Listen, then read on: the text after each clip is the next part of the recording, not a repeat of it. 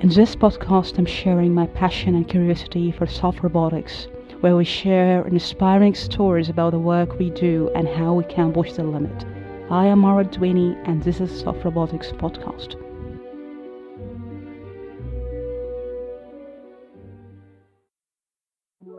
Support for this show comes from Science Robotics Journal. I really find Science Robotics to be a great resource for reliable and tangible research where we can really push the limit of the science we do in robotics. Great way to stay up to date with the published article is checking out the released monthly issue. All the links will be included in each episode description. We will also happen to have a regular conversation on the most published science robotic articles, where also you can contribute with your question and thoughts about the research. Thanks Science Robotics for sponsoring Soft Robotics podcast. But maybe I to ask you before going to the, the story of the paper of Flesh Robotics, uh, Flesh Robot here for the sensor, multi-sensor design here. Maybe I want to ask you in the beginning what may be challenging in sensor design for soft robotics so far, if you have overall picture limitation challenges for sensor design. Yeah, well, I I think the challenge is um, hyper redundant amounts of tactile information. Um, this is what nature has lot uh, thousands and thousands of mechanoreceptors that our brain uses to interpret the world uh, from touch. And if we were to try to do that artificially, it's not clear how we would manage to wire the system, how we would manage to have information transferred to and from these sensors, or just from these sensors, depending on what it is, um, with and have all the wiring necessary to do that. So, to us, the biggest challenge was actually something quite pragmatic, which is how do you wire all of these sensors and read that information. Mm-hmm. And this paper, could you tell us about the design? Because I think what's interesting about soft sensor now, and I think in some of the paper that you have the multi-layered architecture, and can you tell us why choose the design? For example, when we see papers speak about metrics or complex architecture. What does it mean for you when you try to, beside the material and the architecture, how do you see both of them in the design space here? Mm. Um, yeah. Okay. So I think so. The so how when we're talking about soft systems, how do we get soft, and whether it's architected or on the materials basis, and um, I think when you have something quite complicated, uh, a complicated shape, um, that has to be dynamic and, and move around um, and maintain the same level of softness, then it's easier to design a system out of a low elastic modulus material. If you have something that is quite simple in structure and uh, doesn't and and can modulate its mechanical properties during deformation, then I think an architected material makes um, sense there. Um, and yeah, it's, so um, so okay. So again, uh, the uh, low elastic modulus material uh, makes sense when you don't have um, all the details necessary to plan out how it's going to be soft while being in a complex shape and while it's moving. Um, but there's a lot of benefits of architected materials where you can have a high elastic modulus um, intrinsic material property but have it behave as soft as it's architected. Um, it becomes a little bit more difficult to do that when the shape has to be complicated um, and it has to maintain a certain uh, mechanical properties while it's being dynamic. But the advantages of architected material, if you can, if you have something like that, is uh, one is that you can have a very low um, viscous losses, um, which can uh, you know benefit energy efficiency and can um, aid in um, uh, if you efficient locomotive efficiency. Um, it would be easier to get resonant structures that way. Um, on the other hand, sometimes you want dissipative um, properties, and uh, our skin, in many ways, it benefits from dissipating stress. So we'll input stress, and it'll be spread out over a larger area, and that information will get put into the deformation of these mechanoreceptors. Um, and, we want we want to be able to have soft stops. Um, so depend really depends. I think architecting materials are a great choice where the where the shape is complex, where the shape is sort of simple. Um, the mechanical properties uh, aren't going to be that dynamic, and you want um, uh, resonant structures. And if you want something that is soft, no matter what dynamism is going on, and no matter what shape it is, and dissipation of energy is a benefit, then you would want a um, intrinsically soft material. Mm-hmm. Great. Maybe a quick question here. If there is limitation for choosing material in this paper, there are some elastic uh, elastomers choosing, but do you think in general when you try to choose the material as a sensor here with the architecture, if there is any design consideration when it comes to you choose a material with certain architecture? Yeah, in this case, we wanted it to um, be a skin. We wanted to be able to envelop or wrap it around any robot. And without knowing a priori the shape of the robot is going to be wrapped around, um, making it a sheet uh, made the most sense. And then making it out of a soft material then also followed from that. Um, and we could have perhaps embedded uh, f- uh, non soft fiber optics inside of it. And we have some papers doing that from a few years ago. Uh, the problem with that is, is when one thing can stretch a lot and the other thing can't, you start to have um, uh, interface issues um, and dynamic uh, mechanical property issues. And so um, we chose to make everything soft just to make our lives more simple. Mm-hmm.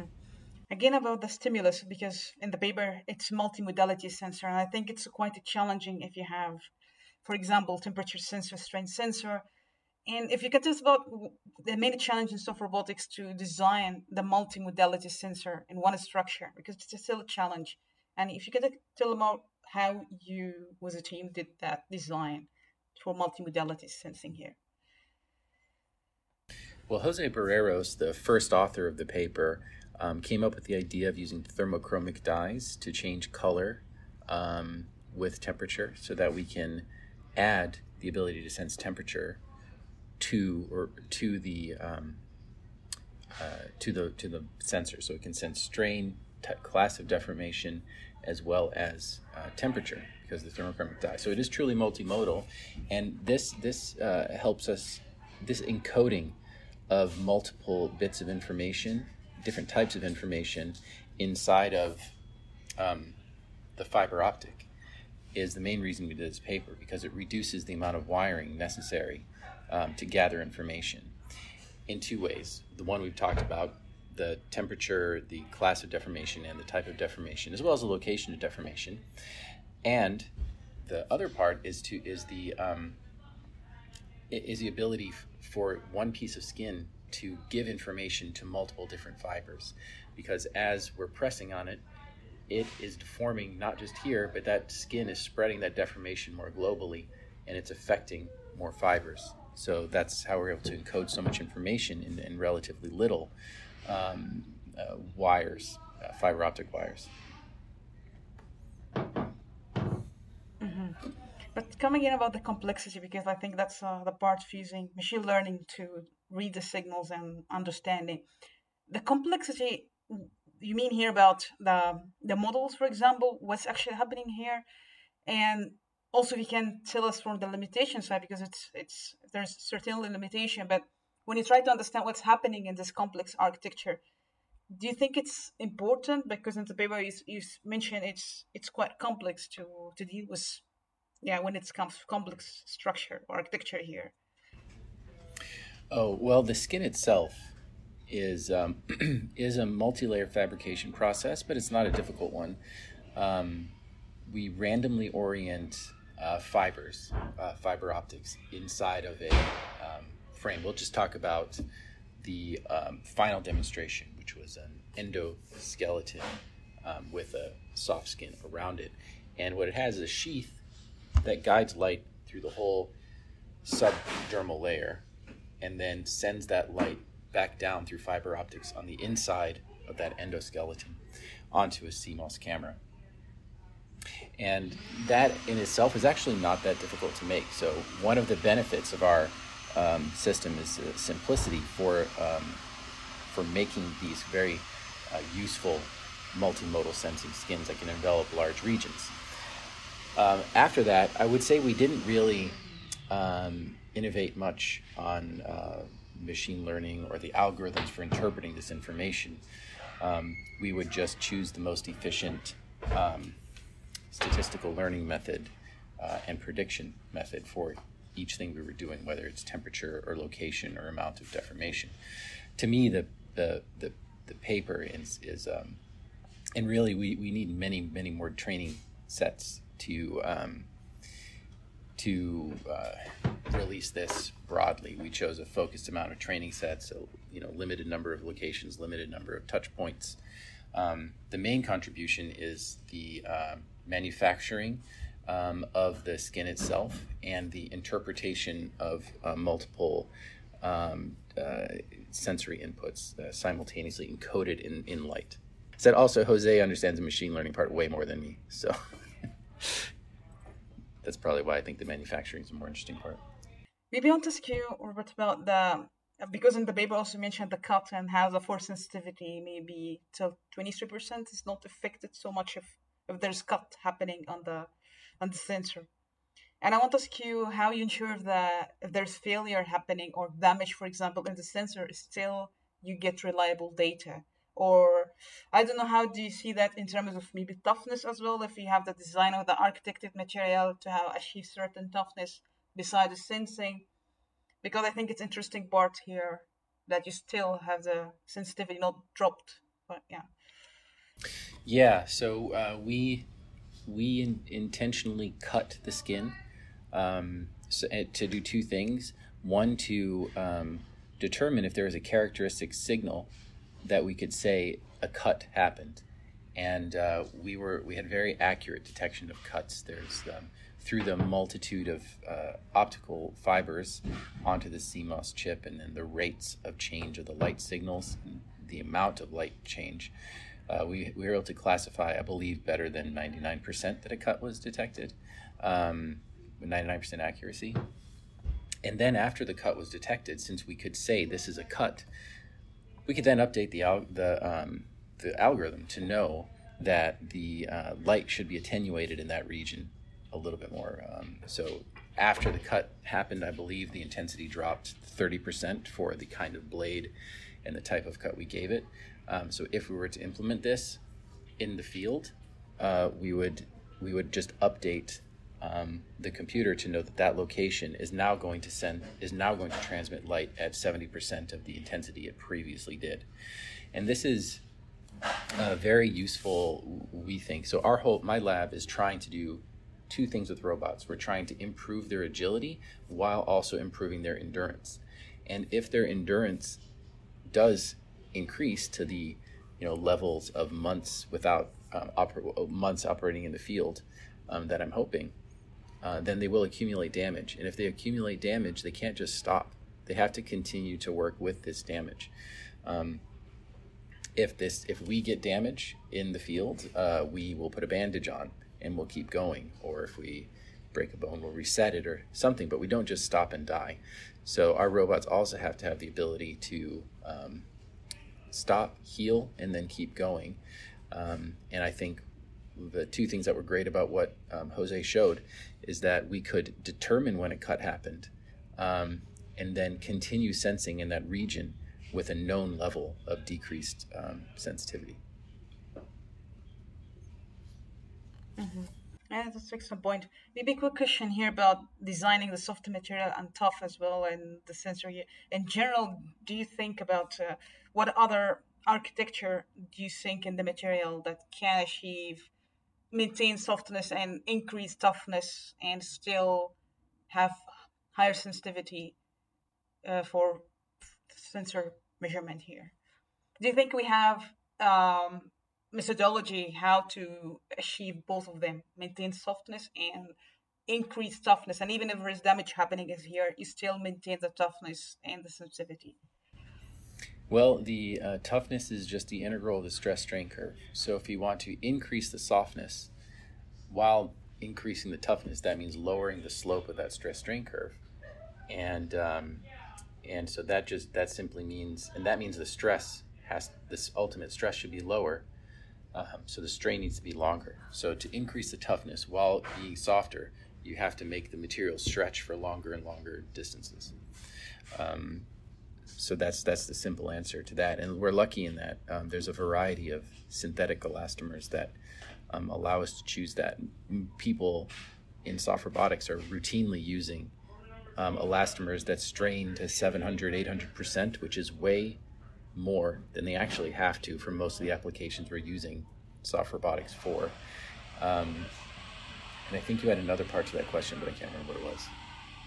Yeah, it was about sensitivity because it's not dro- dropping significantly after damage. I think that's the interesting part that well that yes maintains. that's a great point that and, and that happens because um, the material is so soft that after a crack occurs it will it will touch it, it'll conform to itself again it's not chemically self-healing but it is perfectly um, coming sealing again so the the there's very few places for light to scatter after that happens um, on the surface, there might be a misalignment at the edges, um, but in the center, it's probably, we haven't looked at it in detail, but it's probably perfectly coated. So that the edges will be what explains the 30% drop in um, transmitted intensity. Mm-hmm, great. Maybe I'll ask you if you have, and especially in sensor designs of robotics, do you think there's something you disagree with when you look to certain approaches or design? You think well this is to be the right uh, thing or you don't agree about uh, the approaches of the design of the sensor? If you can make an example yeah. Well i think um, generally roboticists try to use vision for everything.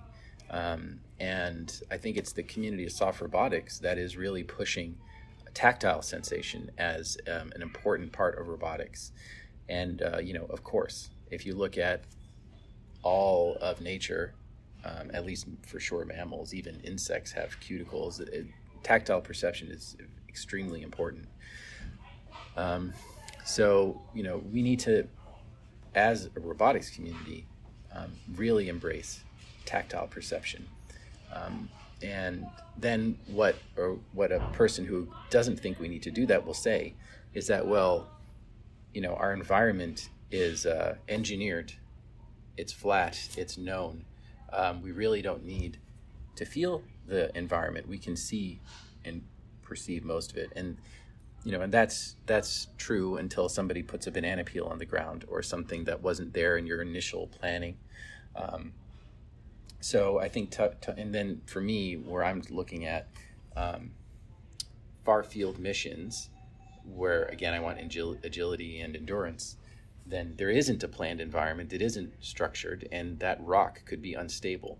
Um, so you have to be able to feel the environment. So touch is extremely important. And out of touch sensors, I think we do have to think about how we wire them, uh, how we're going to um, have these thousands.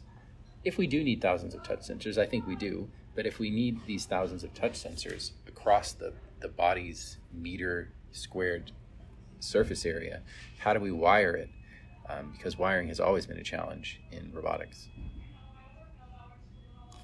Mm-hmm. Yeah, good point. Maybe I want to ask again about fabrication because you mentioned the main contribution here fabrication. When it comes to soft robotics, especially, it's multi-layer here in this paper and multi-material. Sometimes this kind of reducibility in the fabrication, and I don't know what your take about fabrication, and maybe in soft robotics so far. Yeah, um, I think it's um, the, the, soft robotics. A lot of people think it's a valuable um, engineering discipline because uh, it'll produce low cost robots. But I disagree with that. I don't think that is the um, value in soft robots. And also, there's no, I don't know what application has been proven where we need super cheap um, robots you know in tens of thousands or hundreds of thousands in number. Um, so the the idea of simplicity in manufacturing, um, I don't think is all that all that important. What is what is important is reliability in manufacturing, and so whether you're making a hundred thousand or one, you want them to all behave the same. And there are so many uh, uh, casting, um, injection molding, rotational casting processes for processing soft materials that result in micron level differences in the product in the produced structures um, and actuators. The balloon is an actuator that it makes sense that um, you can start making robots in entirely new ways. And in our case, we used casting processes um, in con in conjunction with 3D printing, which is also a great you know 3D printing. Um, can print rubber now and can print hard plastics and, and everything like that. It's much harder to print metals uh, and ceramics than it is plastics and rubbers. So that's another reason soft robotics is a is a good field to be in now. Mm-hmm. Yeah, that's a that's a good point. Maybe I want to ask you about there's something was surprising in the results when you I don't know if something was counterintuitive or doesn't make sense. Maybe you couldn't pinpoint why is this happening. Do you have this moment before the final decisions paper? Some result was just doesn't make sense or you can't explain why why this result or do you have any something you can share here yeah um, the thermochromic dyes they um, they are not almost a discrete transition in color upon temperature change so what we did is multiple layers several different thermochromic dyes and their changes um, so how do you how do you measure a temperature change to the accuracy we did when you have these discrete color changes rather than these long tail gradients.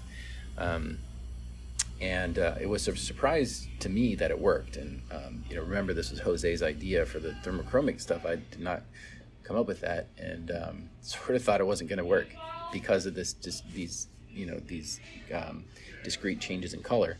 But he showed high accuracy temperature readings within within a certain uh, band, and um, it's because he used many different thermochromic dye layers, and their transitions happened just the way he trained the model.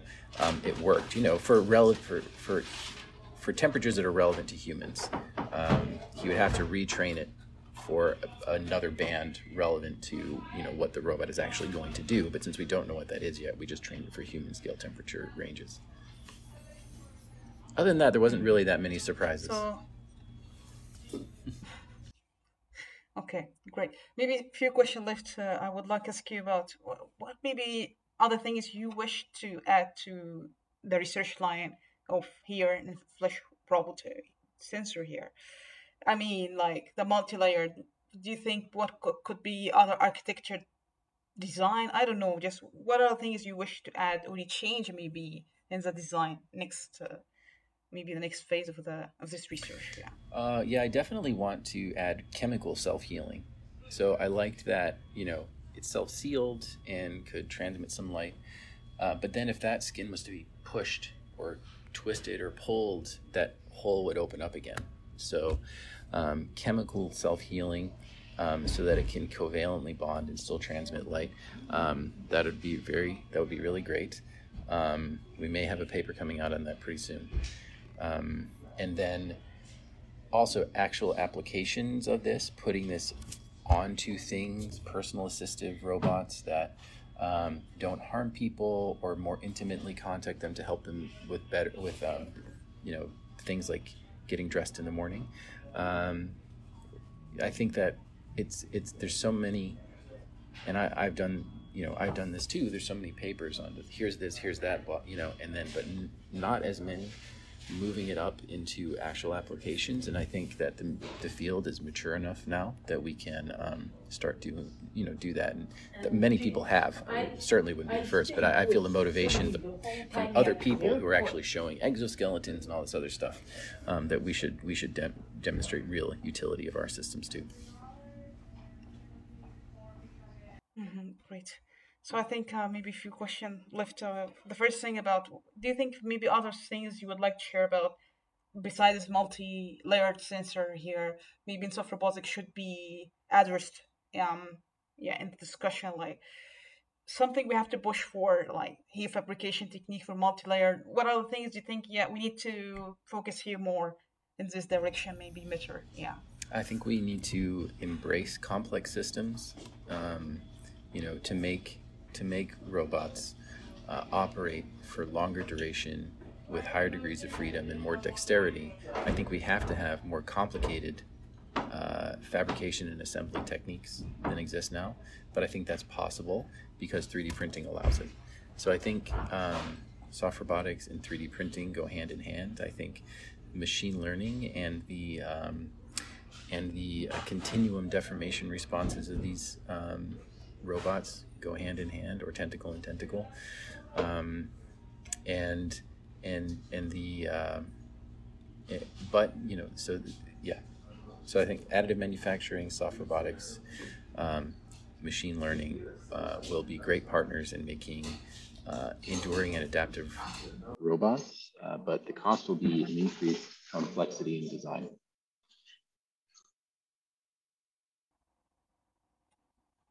Great. So I don't know if you have any final words like to say here, uh, Robert, maybe for the paper or just in general, final words like to say. Uh, just, you know, uh, Jose Barreros and Artemis Xu, uh, first, second authors in the paper, were um, just brilliant, and the paper wouldn't have gotten done anywhere nearly as well as without them.